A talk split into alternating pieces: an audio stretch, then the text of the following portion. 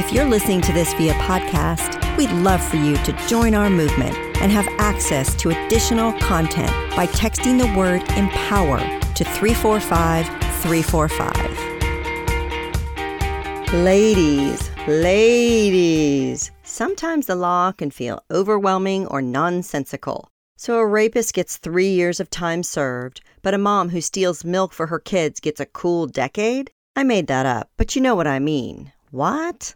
During your lunch break today, explore your city or country's laws. All it takes is a Google search. In the United States, for example, it's illegal for a dude in a similar position as yours to be given more stock options than you. It's totally legal for an employer to discriminate based on age if they favor someone older than 40 than someone younger, but not vice versa.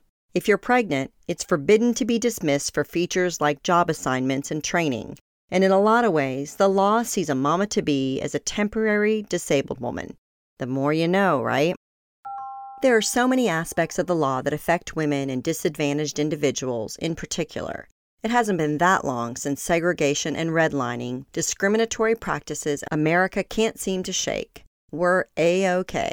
On a lighter note, to this day in Vermont, women need permission from their husbands before they can wear false teeth. That's why it's exciting to see that 46% of associate attorneys are women, but it might be a while before they become a partner at a law firm, because only 22% of partners are female.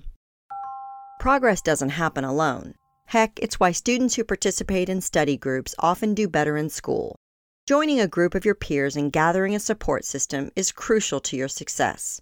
That's something to consider as we talk about Angel Zimmerman.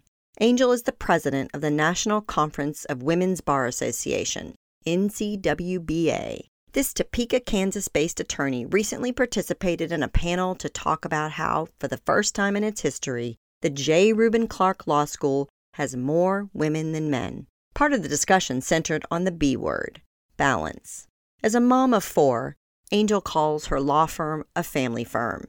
She's the managing partner of Zimmerman and Zimmerman PA, but getting the position wasn't easy. She says that instead of vacations to Disney World with her kids, she'd incorporate getaways with conferences and business events. Angel's motto is to combine everything and put it all in the same pot. She abides by the same philosophy when it comes to her church and seminary activities. She says if you get her, you get all of her. Angel says it will be the year 2181 by the time women make up a mere 30% of partners.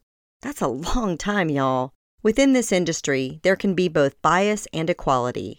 In countries where barrister robes, aka those outfits lawyers wear on TV, are the norm, like Canada, female litigators can feel visibly equal to their male counterparts.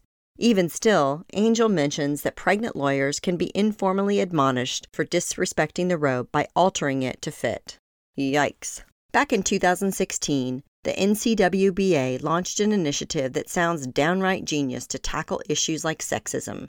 Called Good Guys or Guys Overcoming Obstacles to Diversity, the idea is to draw female leadership into the conversation. That 2081 statistic I mentioned earlier scared Angel, and she couldn't help but wonder if her great granddaughters would be repeating the same conversation. Hopefully, thanks to her efforts, they won't be.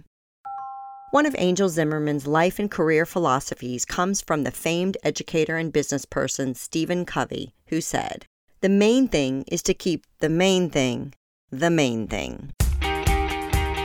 Looking for more inspiration, advice, and direction? Check out our new interview podcast, On the Spot Available now on any of your favorite streaming services, including iTunes, Spotify, Google Play, or Amazon Alexa. You can also find it on our newly renovated website, onthedotwoman.com. I go in depth with some of our most intriguing on the dot women to watch.